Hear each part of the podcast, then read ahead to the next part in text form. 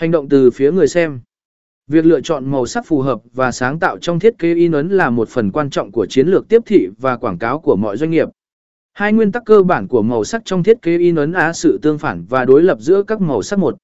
Sự đối lập là gì và vai trò của nó trong thiết kế sự đối lập là khả năng tạo ra sự tương phản giữa các màu sắc khác nhau để tạo nên sự nổi bật và sự chú ý trong thiết kế.